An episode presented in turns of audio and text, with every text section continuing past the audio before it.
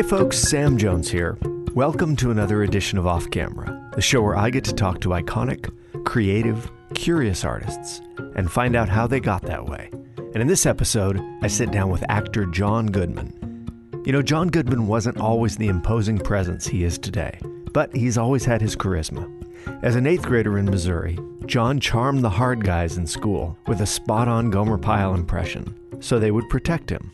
As he explains, I was a little fat kid. I had the glasses with the tape in the middle. I was nerdy, man. Well, that nerdiness went away, and as John got older, he became heavily influenced by Marlon Brando and captivated by the language of Shakespeare. John discovered his dream to become an actor and left the Midwest for New York to make it happen. After a stint as Thomas Jefferson in a dinner theater rendition of 1776, John found commercial success in New York City. But his career really took off when Roseanne came along in the late 80s.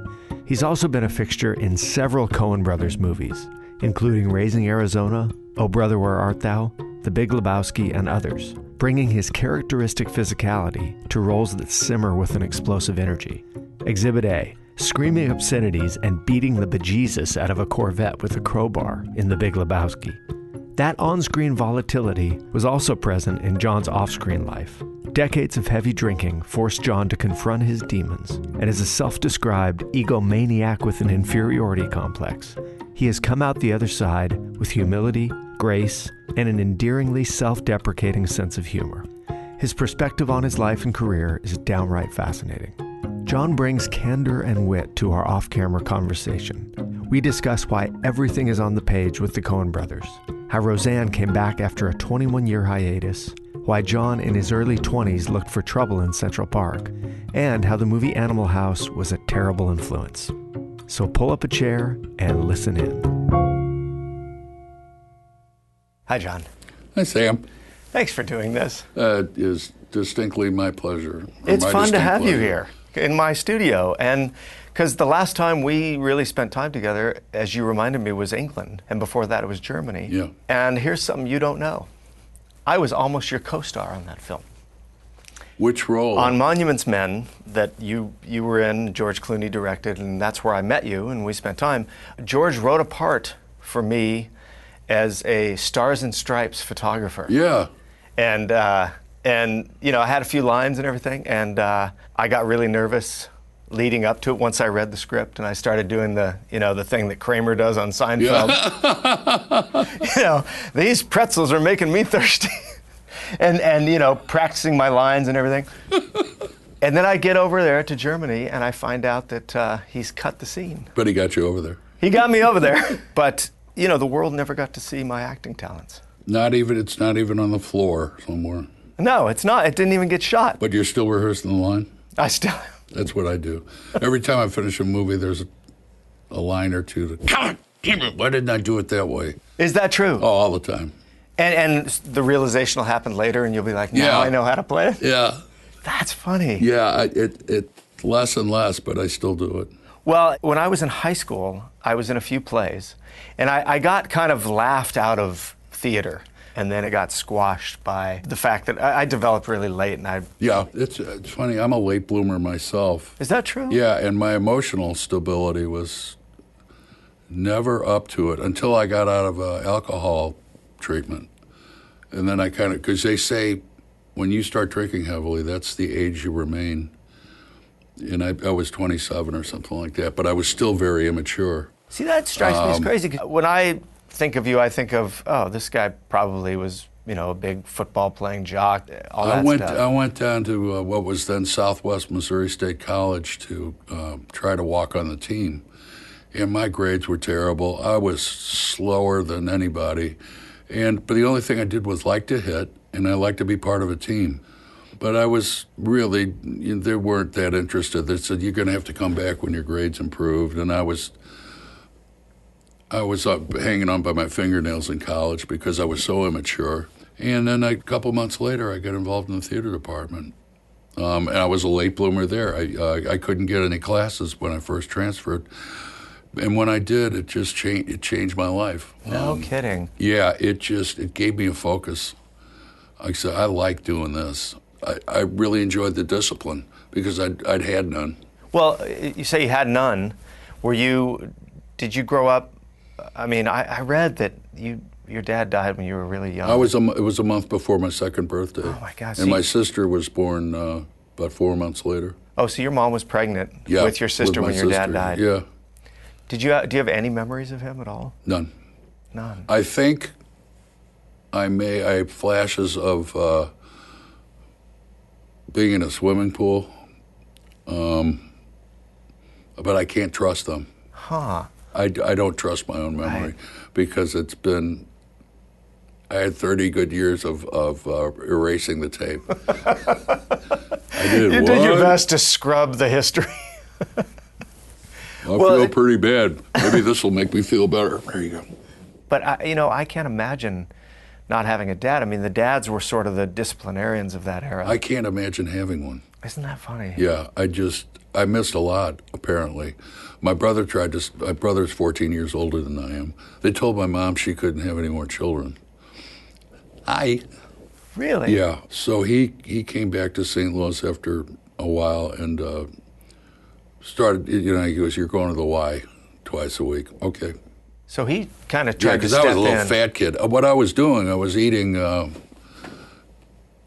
eating uh, addictively. Oh, really? Uh, yeah, I just puffed up, and he tried to take care of that, and then uh, I started getting involved in uh, football.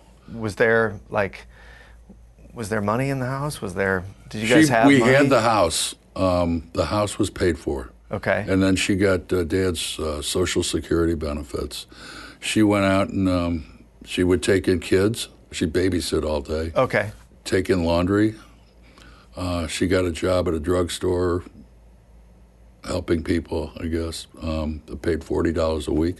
So your dad's not around. Your mom's working all the time. Yeah. You're kind of on your own Yeah, Uh, from a young age. yeah. Um, which I don't mind, but in my case, you know, I started eating. Right. Yeah, I'd, I'd sneak food. Sneaking into your room at night and Yeah, just yeah, make games out of eating. really. Yeah. Did someone else step in besides your brother and like, did your mom No. remarry or anything? No. No. she had boyfriends, but they they didn't like us, the kids. So what was that like? Well, we didn't like them right back. um, it, it was hard on my mother. I got, Yeah. well, you know, in retrospect, uh, and she, you know, she'd always talk about dad and this, and um, so she had a rough time. Yeah. And then um, it, we got we got raised. We uh, even spoiled a little bit. You know, you got two kids running around going, "Gimme, gimme, gimme! I want what I see on TV. Can I have it? Can I have it? Can I have it? No. Can I have it? Can I have it? Okay." but it was great once I got the television show. Um, I could get her a house Oh yeah. um, and make sure she was taken care of. And it, it it just gave me a good feeling. I'd, I'd hear embarrassing stories about her in the, in the grocery line. Oh. She, she couldn't not she couldn't not talk about me. oh really? Yeah, Yeah, but you can imagine the pride that she must have felt, right? I guess. But she did. She finally had something to brag about. Yeah. Right. Well, were you? Me. we'll fix that shit. Did you ever like indulge her a little bit and come home and let her take you out to dinner and like kind of indulge the oh, no, supermarket it, line it was a, a great pleasure to go back to St. Louis. Um, great pleasure because I, I always stuck close to the high school guys. oh, you did. Yeah, I mean, I, like I said before, I was really immature, and I was in ninth grade. I started um, hanging around with the the in crowd and get turned on. All these guys listen to um, African American radio stations, and when I got that in my head, it was life changing. KSHE FM, uh, St. Louis, Missouri, right now, Hendrix. I think people who are younger don't realize the impact of radio in that period. It was immense. We had a disc jockey on KMOX, oh, KXOK, named Johnny Rabbit, and he had the Johnny Rabbit Army, and I was in the Johnny Rabbit Army. This is when I was still more nerdy, but radio was huge. It was in everybody's car, and uh, I'd go through phases where I'd listen to top 40, then I'd go over to KATZ, 1600 on your dial, the last spot on your dial for soul and blues music in St. Louis, Missouri. Yeah. And uh, get into those shows and, gee, I want to be black. the cat at the car wash says, no, you, you can't be. You got to look at me, man. we had a great station in St. Louis called KMOX with broadcasts the Cardinals, and Jack Buck worked there. Oh yeah. I wanted to be a DJ. You did. Uh, yeah, it just seemed like everybody listened to you, and they were always funny. And they got to listen to music all the time. I didn't know what went into it, and I didn't know how hard that job was. I mean, my brother saved up thousand dollars for me to go to grad school, and my freshman year, I wanted to blow it and go to a uh, Columbia School of Broadcasting. God, it sounds like your brother was was pretty amazing guy. yeah, like. he uh, he. I got my sense of humor from him. Um, he'd make me shut up while he turned on Bob and Ray on uh, NBC Monitor. Ernie Kovacs, Sid Caesar, later on. Um, was there a film you remember when you were young where you're like, well, maybe I could do that or I want to do that? Or was there a film? I remember, I remember something I never thought I could do, but um, my 16th birthday, we went to the drive in. I bought through two friends a case of malt liquor, and um, my friends took off to look for girls, and I sat and watched Romeo and Juliet by myself. But it really made an effect on me. And I said, I'd, I'd like to be able to speak like that. Really? It yeah. was the language that got you? Yeah. And then later, uh, watching on the waterfront, The Wild One, yeah, uh, Streetcar Named Desire. Brando was a big influence. Brando was huge. I was, it was, I was overly obsessed with Brando.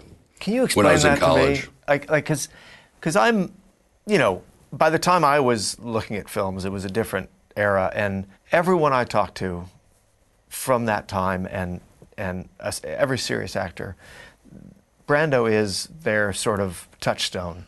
And I want to know what it was that he was doing okay. that was so different. To me, yeah, he was a poet. He would condense everything into its essence. I think later on he had a beautiful technique where he would talk to you and be talking to you like this and be reading his lines the whole time. But he knew where to place the cue cards so it would have an effect. When I saw Last Tango in Paris, he was giving a speech over his wife, dead wife, and he did that one time, and it just floored me. It threw me back against my chair. One simple little essence, and he was reading his lines. No kidding. Yeah, but he knew where to put them. And then The Godfather came out. Right. Which is just pure poetry on, in an acting scale and but he made it, gave it the illusion of reality. But better than reality is truth, and he he would dig and get the truth of the scene. And as an actor, uh, you're watching this. Are you trying to figure out like is it a mystery oh, to you? Yeah, it... man. So um, by that time, I was in college and you go to the basics. You go to the Stanislavski books. You go to a pre-studio guy named, named Richard Boleslavsky, who wrote a wonderful book called Six Lessons of Acting. But you go to the books, you can't really learn anything until you're practicing it with someone else.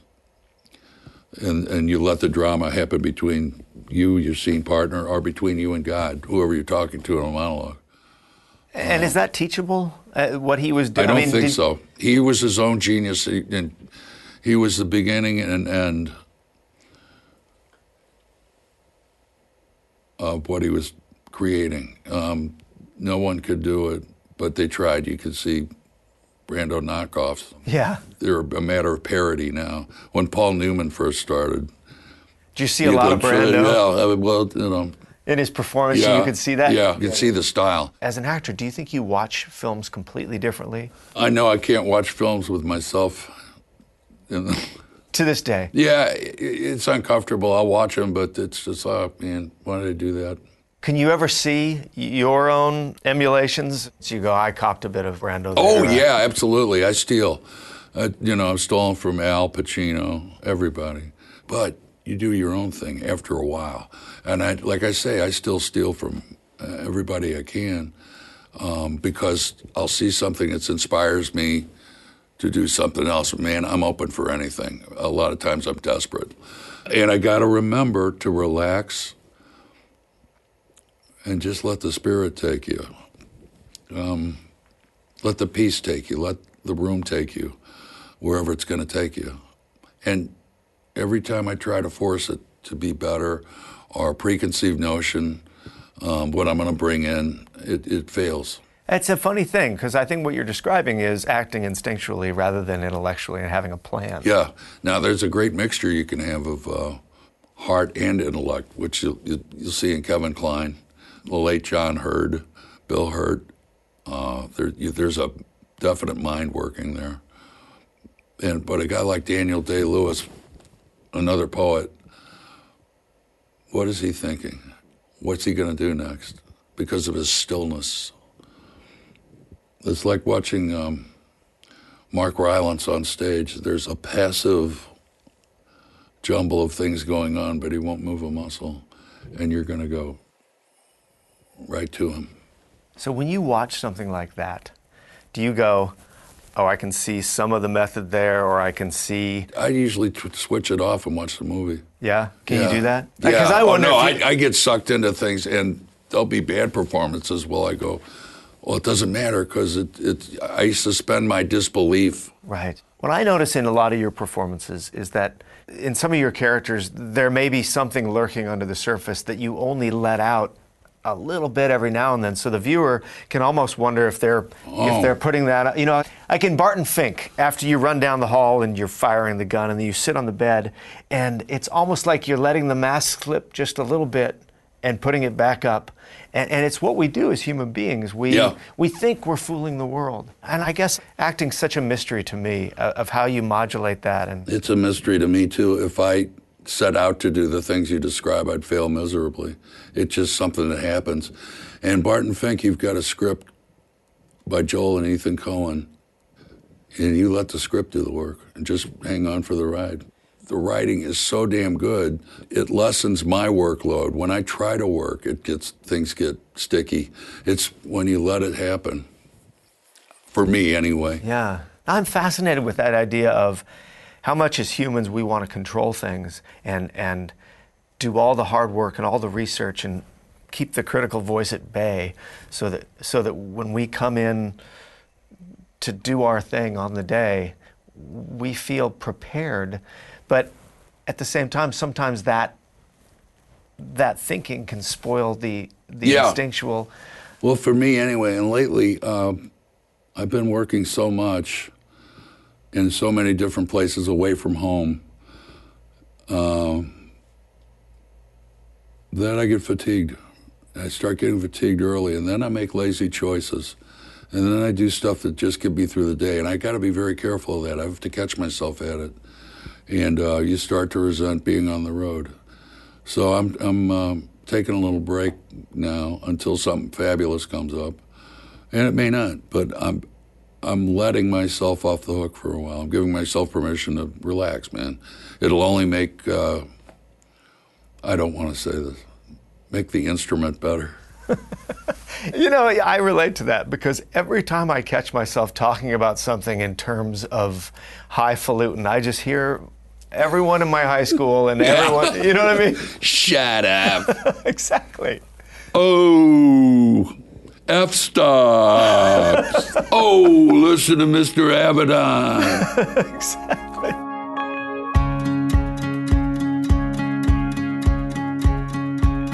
Hey folks, Sam Jones here. Let's take a little break from the conversation so I can tell you about this week's sponsor, BetterHelp. If you think you may be depressed or if you're feeling overwhelmed or anxious, uh, you're probably not alone. I sure know that I've been in all those places throughout my career, and even in the last eight or nine months, it's not an easy time to feel great about things. And BetterHelp Online Counseling Services offers licensed professional therapists who are trained to listen and help with issues, including anxiety, depression, relationship conflicts, sleeping difficulty, family conflicts, self esteem, and more. And if you're like me, if you're an entrepreneur or an artist or somebody who has had to rely on themselves for most everything, in other words, if you've built your own life and you're going through this world trying to figure things out like I have been, there are times when you just need help. You need to sort things out. And I've been a big proponent since my 20s of therapy. When I first went to therapy, you know, it was like a needle in a haystack to try to find somebody that could help me. And if you can imagine me back then going through the phone book and searching for therapists and asking people for recommendations, it was a whole new world and it was a world that I didn't know anything about. And so, you know, it took me a while to find someone that I really felt good about. And, and I feel great about this company, BetterHelp, because they've sort of managed to figure all of that out and make it much easier for you to find the right person that can give you the help you need.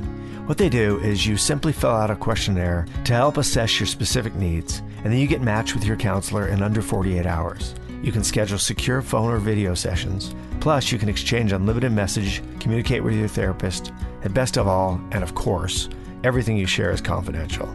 If you're unhappy with your counselor, if you don't feel like it's a good match, you can just request a new one at any time for no additional charge. I think about if I had had this kind of access when I had started, it would have saved me a lot of time. Funny story, I used to ride my bike to therapy because I was trying to combine two of my self care activities in one therapy and physical exercise. And uh, I remember often being late and racing to therapy on my bike and coming in out of breath. And well, it's a lot different now, and it's a lot easier. And BetterHelp has really figured out how to do this from the privacy of your own home. It's just a great system. So join the 1 million plus people who have taken charge of their mental health with the help of an experienced BetterHelp counselor. BetterHelp is an affordable option, and the listeners of Off Camera get 10% off their first month with the discount code CAMERA. Go to betterhelp.com, that's betterhelp.com slash camera and you can talk to a therapist online and get the help you need. Now back to the show.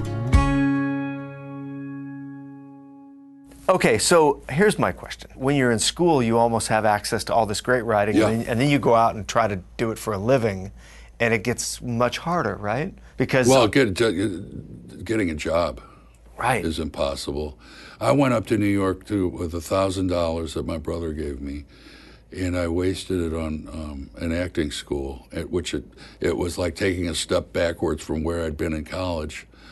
Um, and luckily enough, I got a job right away at a dinner theater in uh, Springboro, Ohio. really? Yeah, playing Thomas Jefferson in 1776. Wait, so you went to New York and then you left New York? Yeah, I had to. I couldn't get arrested in New York, and that that proved to be true for a long time. I'd, I'd get uh, off off Broadway jobs, which was great. I started 40 years ago this year. I started with commercials, so I could support myself as an actor In New York. and take cocaine and start drinking heavily. Yeah, as soon as I figured out, all I wanted to do when I got to New York was make a living as an actor. And as soon as I started doing that, I go, let's, you know, I just got dumped by a girl. Animal House was a terrible influence on me. oh, yeah. Yeah, and um, I discovered the miracle of cocaine. How did you afford that? Well, commercials, unemployment checks. but I, I, you know, because Kids? I, I couldn't afford it. Don't, uh, So don't it was, follow uh, this career It was path. rare. Well, I I overly romanticized it because all the hot shots were taking it, and uh, it was just overly romanticized. The, copying the stuff was more fun than actually using it. Track, trying to track it down, and who knows this guy, and you'd have to make fifty or sixty block trips to, to cop, then go back to where you were. Um, so it just seemed more special than it actually was. And all you're doing is chasing the very first high that you ever had that was so good. Anything after that is you're, you're chasing it. Right. But it got as close to an addiction as alcohol was. Um, it was just being able to use it. And it keeps me up so I can get drunker. you have these two sides to yourself. One side, it seems like there is, and and don't scoff at the term, but there's this, there's this artist that loves poetry and loves good writing and and seeking this pure experience of honest expression in the theater, and this other side, which is like hell bent on self destruction. Oh, yeah. But you justify that by looking at how many actors and good writers were alcoholics. Oh, that's okay. I'm just following in a, a, a good footstep. Yeah, we do romanticize those kinds of things. And I think Animal House is a great example because it did make Yeah. that whole lifestyle seem incredibly attractive. Well, I got to New York at the same time as Saturday Night Live a couple of months earlier. what was that, like 75? It was 1975. They Okay. won, They aired in October. I got up there in August. It was scary, especially for me. I'm I'm a hick from Missouri coming in and, gosh, and I just I developed a love hate thing with it immediately. You did? uh, because yeah, I was always broken. I was always scared. Did you ever get mugged? No. I, there were times when I would go into Central Park looking for a fight.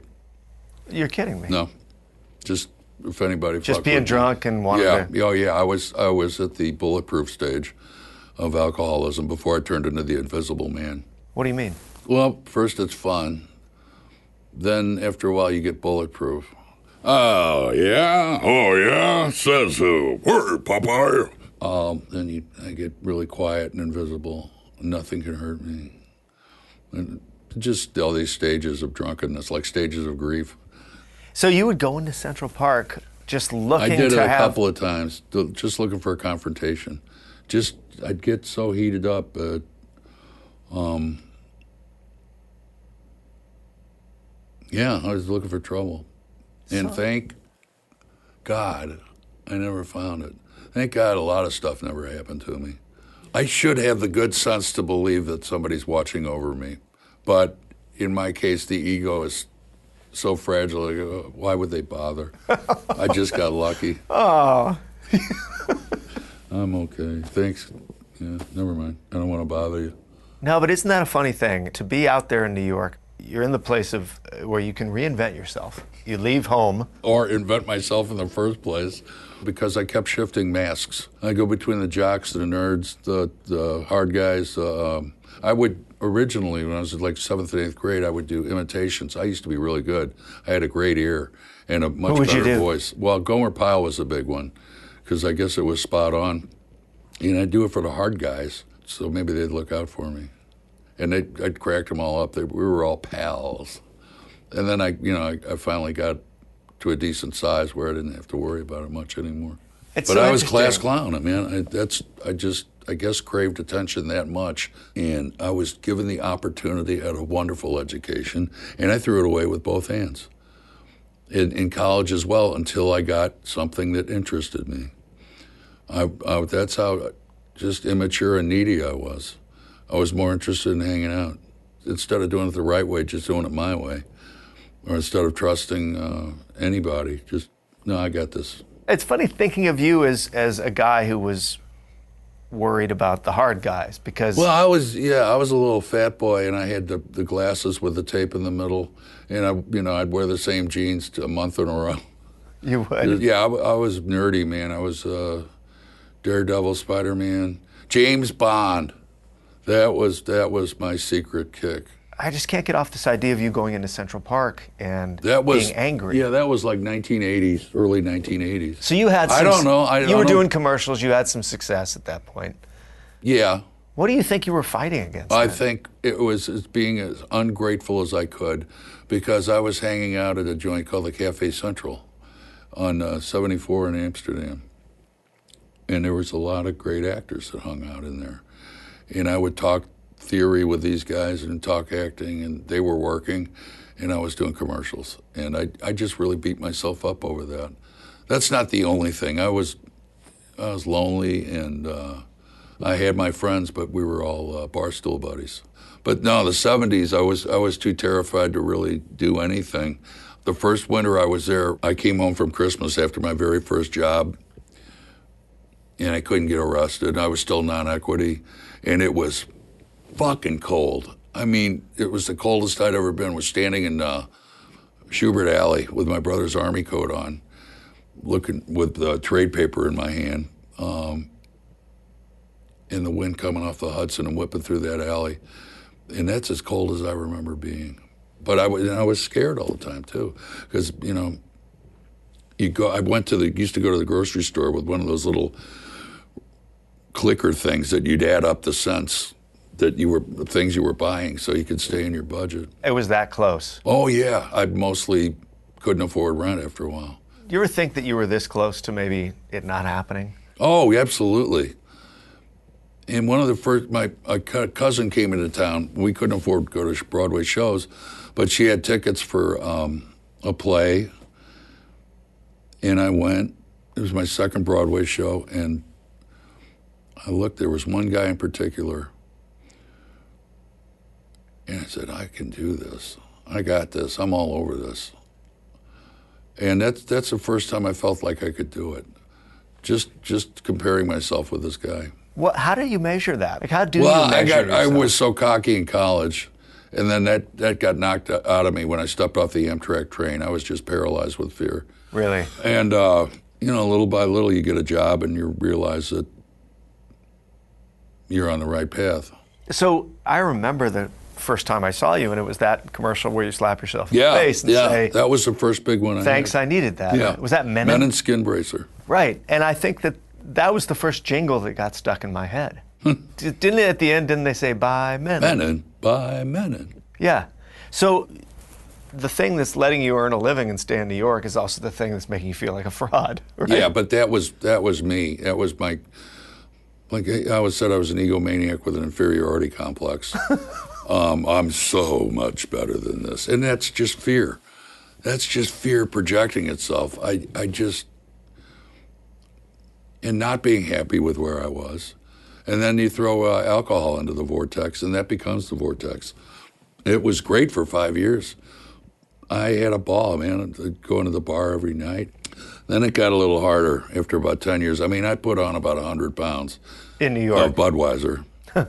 I mean, there were times when uh, if I didn't go to New York, I would have kicked myself in the ass for the rest of my life. yeah. And there was a sense that I was accomplishing that and using what I was trained to do.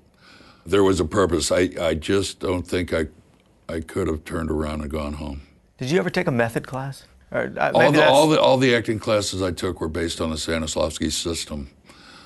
Method actors, it's, it's, it's always a misnomer and it's always used incorrectly.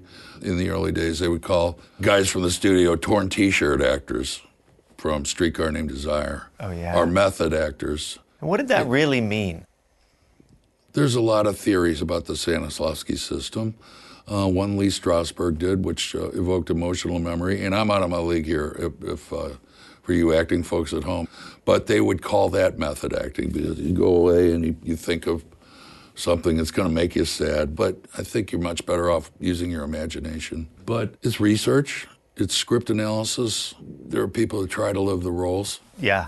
and people are very some people are very successful at it some people it just sounds like gibberish so you, i'm very careful when i talk about acting because most of the time i don't know what i'm talking about Do you really feel that way? lately yeah because i'm so far away from um, where i was in a class um, where i was sure that i knew what i was talking about when i was positive uh, and now i'm not so positive anymore and, and fatigue kind of burned me out a little bit so i lost a lot of confidence uh, along the way Really? yeah, I just kind of started picking it up again Saturday night. Um, last Thursday, SNL called and I said, "You want to? Uh, maybe we have something for you." Live television, the red light goes on, you're on. Is it terrifying? For me, no, because I got too much to worry about.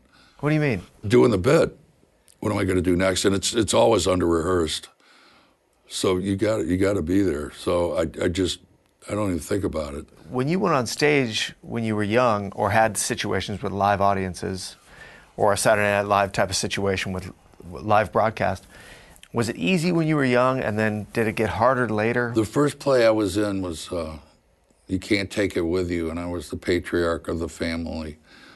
And we we rehearsed for a couple hours every day, and uh, I got up and I had a big speech to give at the dinner table, and I forgot my lines. I started making things up, and I got up and started pacing, and I went around the back of the table, and by that time I'd improvised myself back into the script. Really? Yeah, and the acting teacher, drama teacher, whatever we called her back then, was beautiful. She was an actress. And she gave me the biggest hug. And I, and I said, hey, maybe there's something in this. but I didn't panic.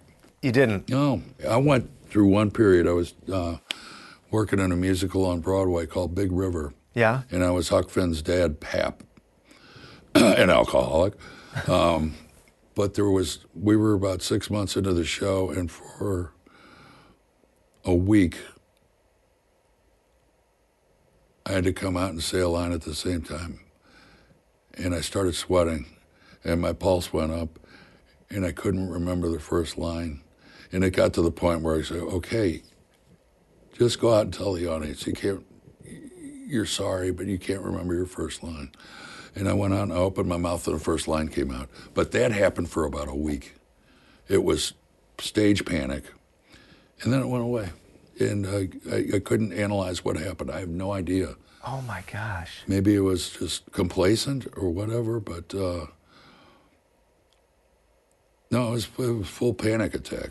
I guess I was curious about your critical voice and your, you know, if, if that's, if that, if at some point it, it was a helpful thing and then it stopped being helpful and you had to sort of listen to it, It, and figure it out. It's never balanced out. it's never balanced because out. Because lately I've been overcritical, and that's I think that's my ego speaking. Oh, you could be so much better, and it's it's balls, it's bollocks. It just doesn't fit, and then I'll be overly critical, but it works best when it's a matter of taste and a matter of style, and uh, do less. Do less. Yeah, you can tell when your critical voice is uh, on the on the money.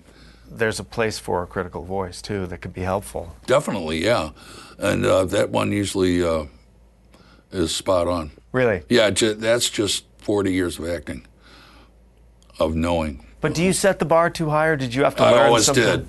You did. Yeah, um, and that's an ego thing. Do you think you are as hard on other actors' performances as you are on your own? No, no, because I, I'll watch. Uh, I'll watch somebody and they're not up to snuff, but I, I still follow the film. So then I, I just dial into it and I believe in it because I want to. But when you're doing the same thing, you're afraid that your performance can be detrimental to the film. Like you're not giving yourself that same yeah, credit. that- that's uh, yeah, that's a, that's a bad voice. yeah.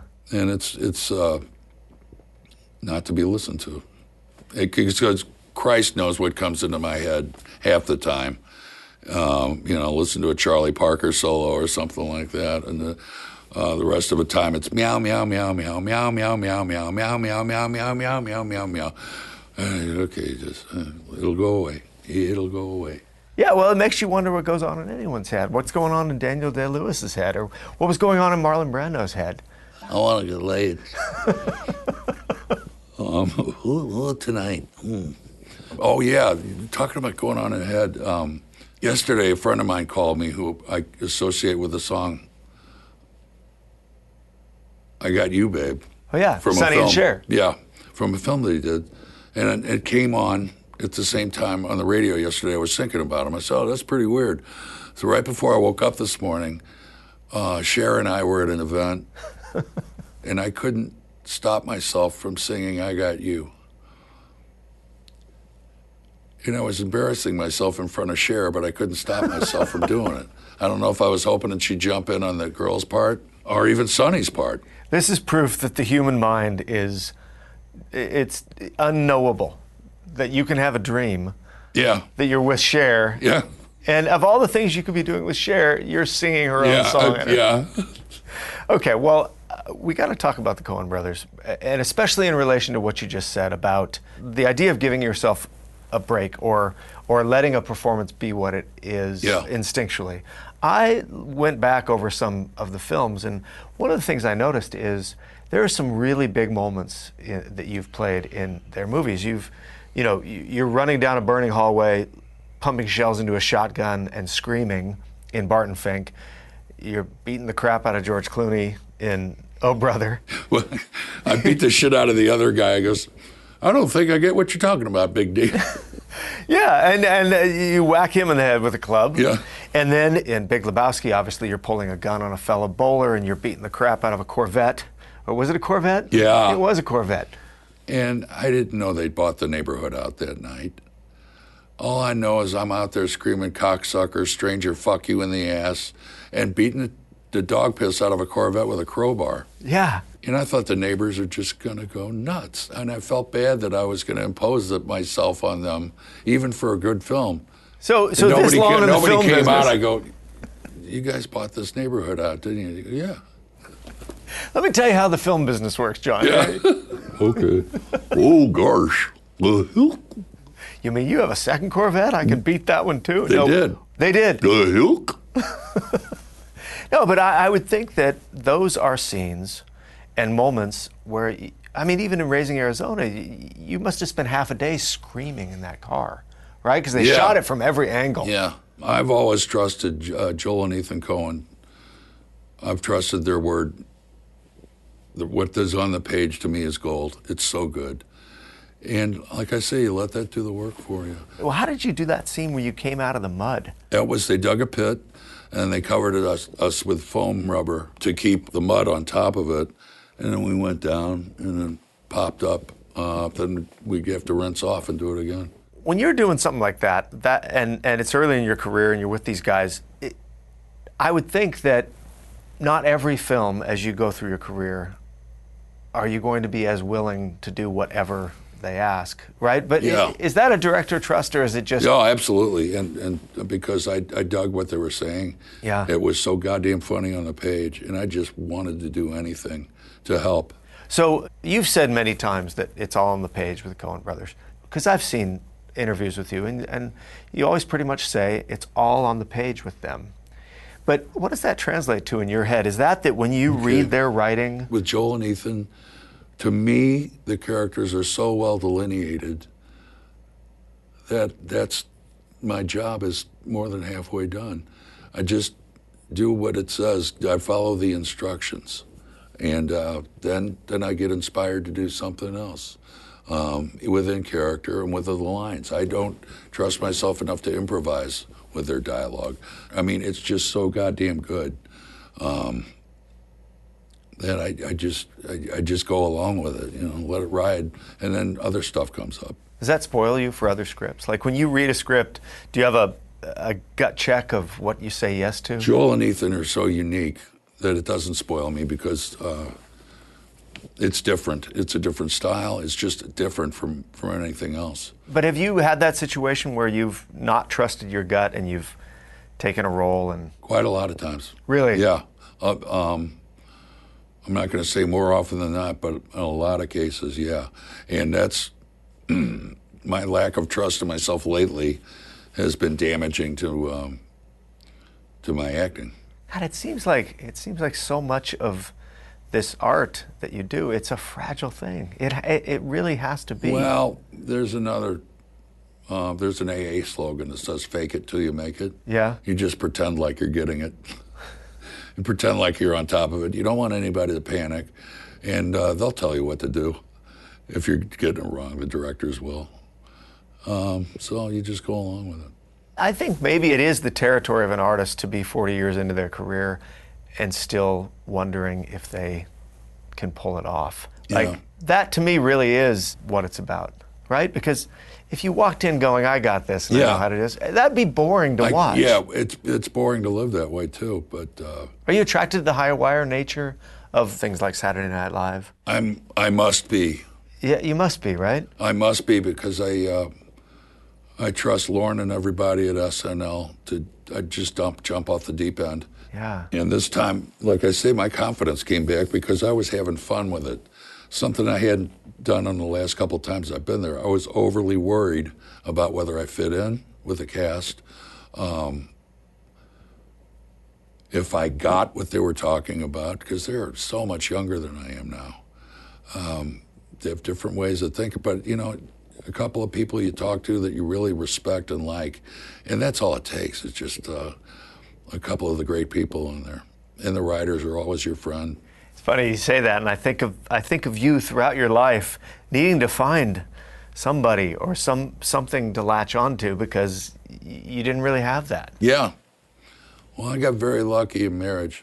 Yeah. Uh, she tolerated me, and she put up with uh, 20 years of, of uh, drinking and drug use, which she didn't know about. But and then you know I was hiding toward the end, hiding bottles in the house. Really. Yeah, it's just it never ends well. What what you're describing is that you've hung on to something. Like this self-destructive side of you that you keep hinting at is it's like eh, eh, I don't know something inside you that has to screw things up when they get good. Well, that was a long time, and it's uh, abated. Um, I'm all now that I'm, I've got about 10, 15 years left. I'm all about self-preservation. well, okay, so maybe that's a good transition to Yeah, to Roseanne because uh, you know I was looking at the timeline, and it's been 30 years since that show started. These kids that were on it in the original show, they're full-fledged old adults now. Yeah. Like, how did this idea of the reboot get floated Well, to you? I'll tell you what happened. Um, Sara Gilbert has a talk show on CBS called The Talk, which she produces. Right. Um, I went on there to pr- promote something. They asked me, "Would you like to do a little sketch with Sarah at the top of the show?" It was sitting on a couch, like I was Dan Connor, the character from Roseanne, and she was Darlene, my daughter, and it was a little three-minute bit. In doing that, like, wow, nothing's changed. Nothing has changed. This I, I've, this is like an old Gucci loafer. I wouldn't know, but it improves with age. And then um, right before I, my segment was over, she goes, "John, would you think uh, you'd ever do a reunion of Roseanne?" I said, "I'd do it in a heartbeat because it was fun." You know, before I screwed things up for myself, uh, we had a ball showing up every day at the studio. It was like family. And Rosie and I love to laugh. So I said, yeah. She called Roseanne that day and said, John said he'd be up for a, a reunion show. She goes, if John wants to do it, yeah, I want to do it. And three weeks later, we had a deal with ABC. no kidding. And we got Tom Werner, the original head producer, is in charge. Um, it's a good group, and it was magic stepping into our, our reading. I was overwhelmed with a sense of gratitude, which carried me through uh, the three months or so we filmed this year. And everybody was the same. We were so grateful to be back and having so much goddamn fun. But the first time I stepped onto that set, they reproduced everything down to the wallpaper. And it was like there's a 20 year absence that seemed like a two week Christmas break. Did it really? Yeah, and it was like a sense of belonging, a sense of comfort, and it was offset by the bizarre nature of it all. I don't have the language to describe it. it it's a deja vu, but much stronger. And then when we started rehearsing, 20 years had vanished. No kidding. Yeah, it was wonderful. Did you experience the same sense of chemistry with Roseanne right off, even though you two have to be wildly different people now? When I, I went in there to audition for the role, uh, I was in town for some, shooting something. in 88 or whatever, 87? Yeah, 87. Yeah, I had like three movies in the can then. So I was I was really whipping up on a film good film career. And I went in and read for this with this woman who I only knew from a, a pizza commercial. And I hadn't seen her act yet, but she was making a lot of noise. Did you know her as a comedian? Yeah, too? yeah. We just hit it off right away. It was uh, it was wonderful. Yeah, we just we got each other.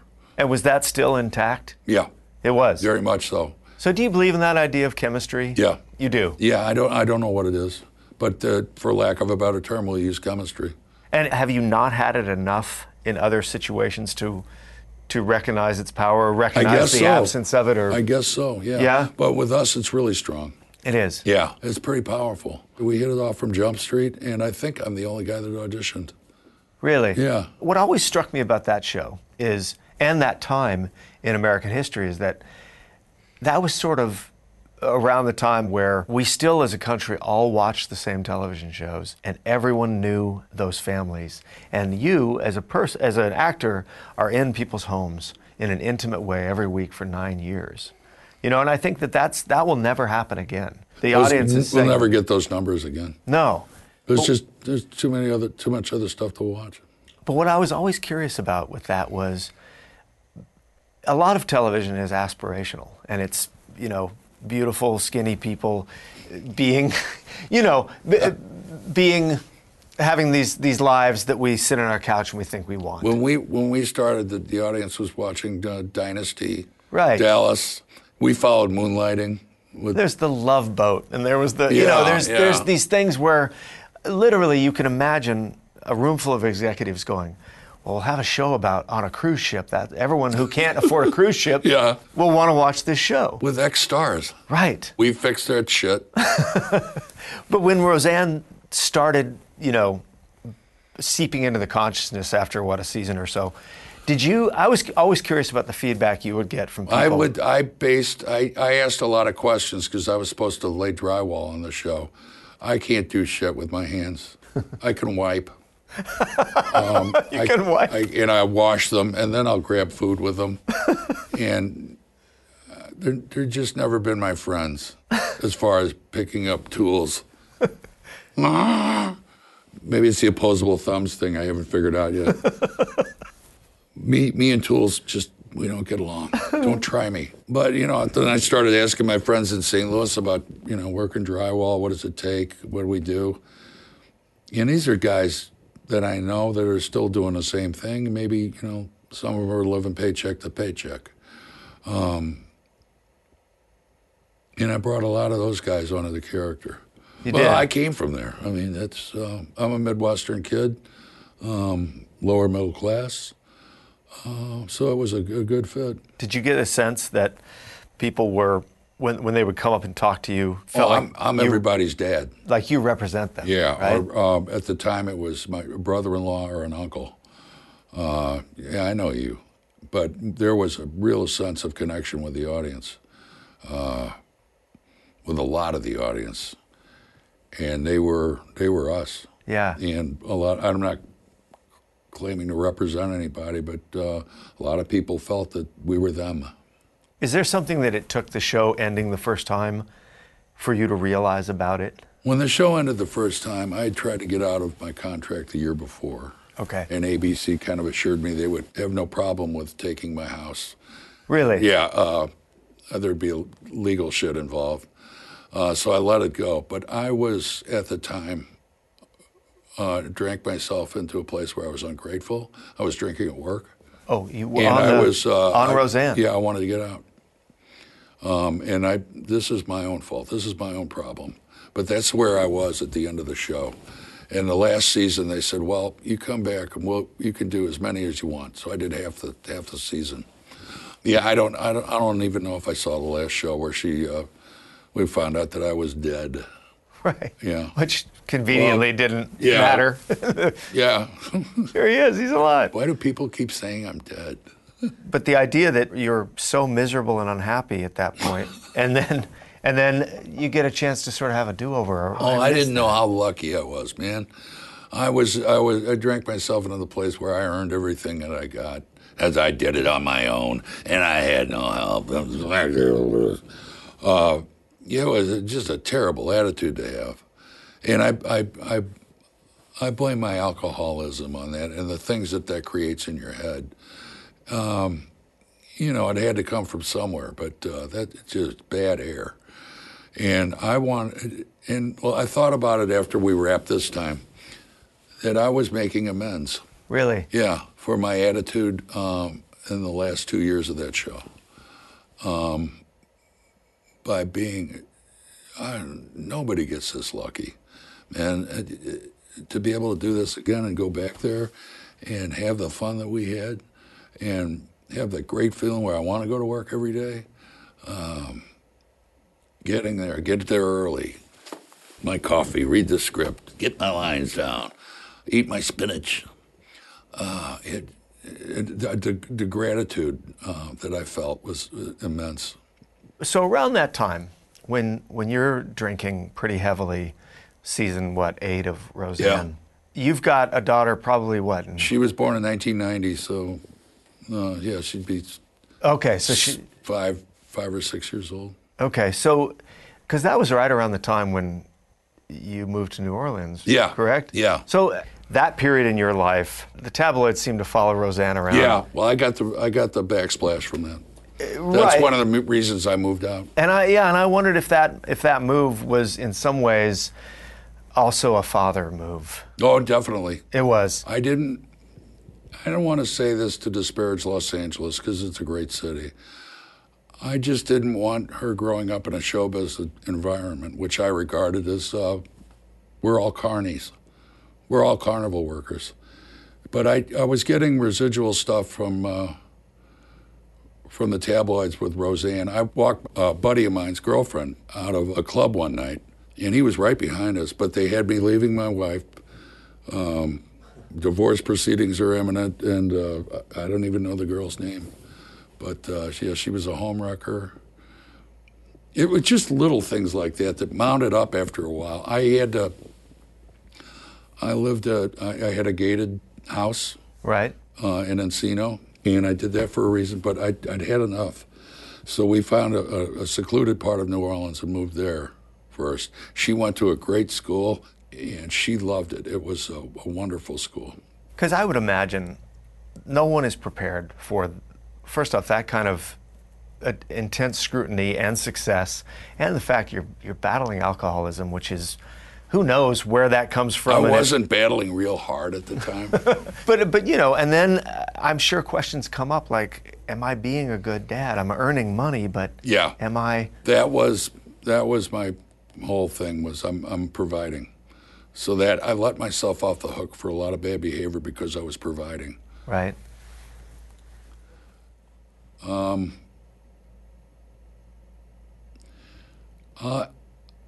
I never talked to my daughter about the effect my alcoholism had on her. I'm sure it was. Uh, she turned out great, but she had her mother and her grandmother to teach her manners, and she's a very polite young lady. I remember one time we were in a swimming pool, and she she you couldn't tell her what to do.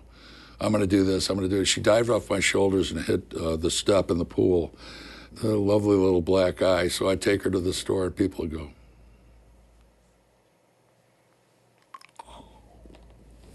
They, you know, they think I was beating her. Oh God. See, I wouldn't. I mean, I, I ought to just went. do you think that because of the stuff you've gone through, you you have a propensity for accepting guilt and, and or or assuming that it's your fault? I can't let myself think like that. Um, I'm pretty. If I'm at, at fault with something, I will c- try to correct it, and I'm pretty open now about seeing what that is. Um, but if I start wallowing in guilt, which I do, I'll go down to a path where it it's no good. It's no good for because I I'm depressive anyway. Yeah, you are. Yeah, and uh, you know, I got to. I know that I am, and I observe myself, and it's fine. But if I if I trigger myself into going down another, I'll just start sinking down. Well, it sounds like you've come out the other side of that, at least being able to recognize it For today, yeah, for today. yeah, That's sort of how That's an all I got. alcoholic has to live, right? yeah, For yeah. one day at a time. It is, and that's uh, all the cliche signs they hang up at the meetings. They're all true, and they are. And I found that out early on. Uh, believe the cliches because they're cliches for a reason. One day at a time. That's all I've got.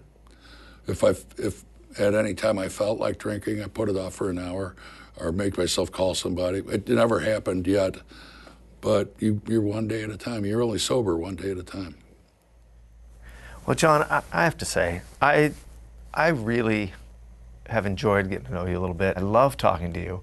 I think that you're such a talented guy, and and genuinely, you don't trade on that talent or or don't count on it. You just, you know what I mean. You're a good man, Thank and you. and I thank you for being so candid about your life. Was I? Ooh! what did I say? Thank you, Foster Brooks. Thank you for doing this. Thank you for having me. This was this was special. This was a pleasure. I appreciate that. Yeah, Well, should we roll the credits? yeah.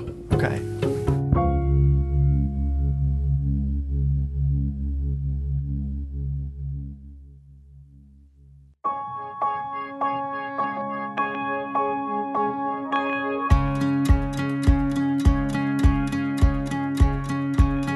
Hey, folks, that's our show for this time. Hope you enjoyed that conversation as much as I did. And to see what we are talking about, go check out the new episodes of Roseanne. And you should also rewatch every Coen Brothers movie that John is in. Because why not? That's what streaming is for. Start with Raising Arizona, and then watch Barton Fink, The Hudsucker Proxy, The Big Lebowski, Oh Brother, Where Art Thou, and Inside Llewyn Davis. After seeing John's performances in these films back to back, It is hard to overstate his power of transformation and character interpretation, even if it is all on the page, like he says. And did you know that Off Camera is also all on the page? Go to offcamera.com and check out our TV show, our magazine, and our store. And did you know that by getting a monthly subscription to Off Camera, you can watch our entire archive of shows on any device, anywhere you like? This is by far the best way to experience Off Camera, and it also supports the show when you get the subscription. So go to the website, offcamera.com, and see all that we have to offer. Also, if you're a fan of the show, don't be shy about telling people about it. We are Off Camera Show on Facebook, Twitter, and Instagram and I am Sam Jones on Twitter and Sam Jones Pictures on Instagram. So give us a shout out. Uh, I want to thank all the fine folks who work on this show every week. We have our sound editor, Nathan Shields, our visual artist, Michaela Galvin, our producer, Crawford Chippy, our studio manager, Sasha Snow, and our transcriptionist, Kara Johnson, and finally, our own Matt Davidson, who is currently plucking splinters from his forearms. Don't ask. See you next time, off camera.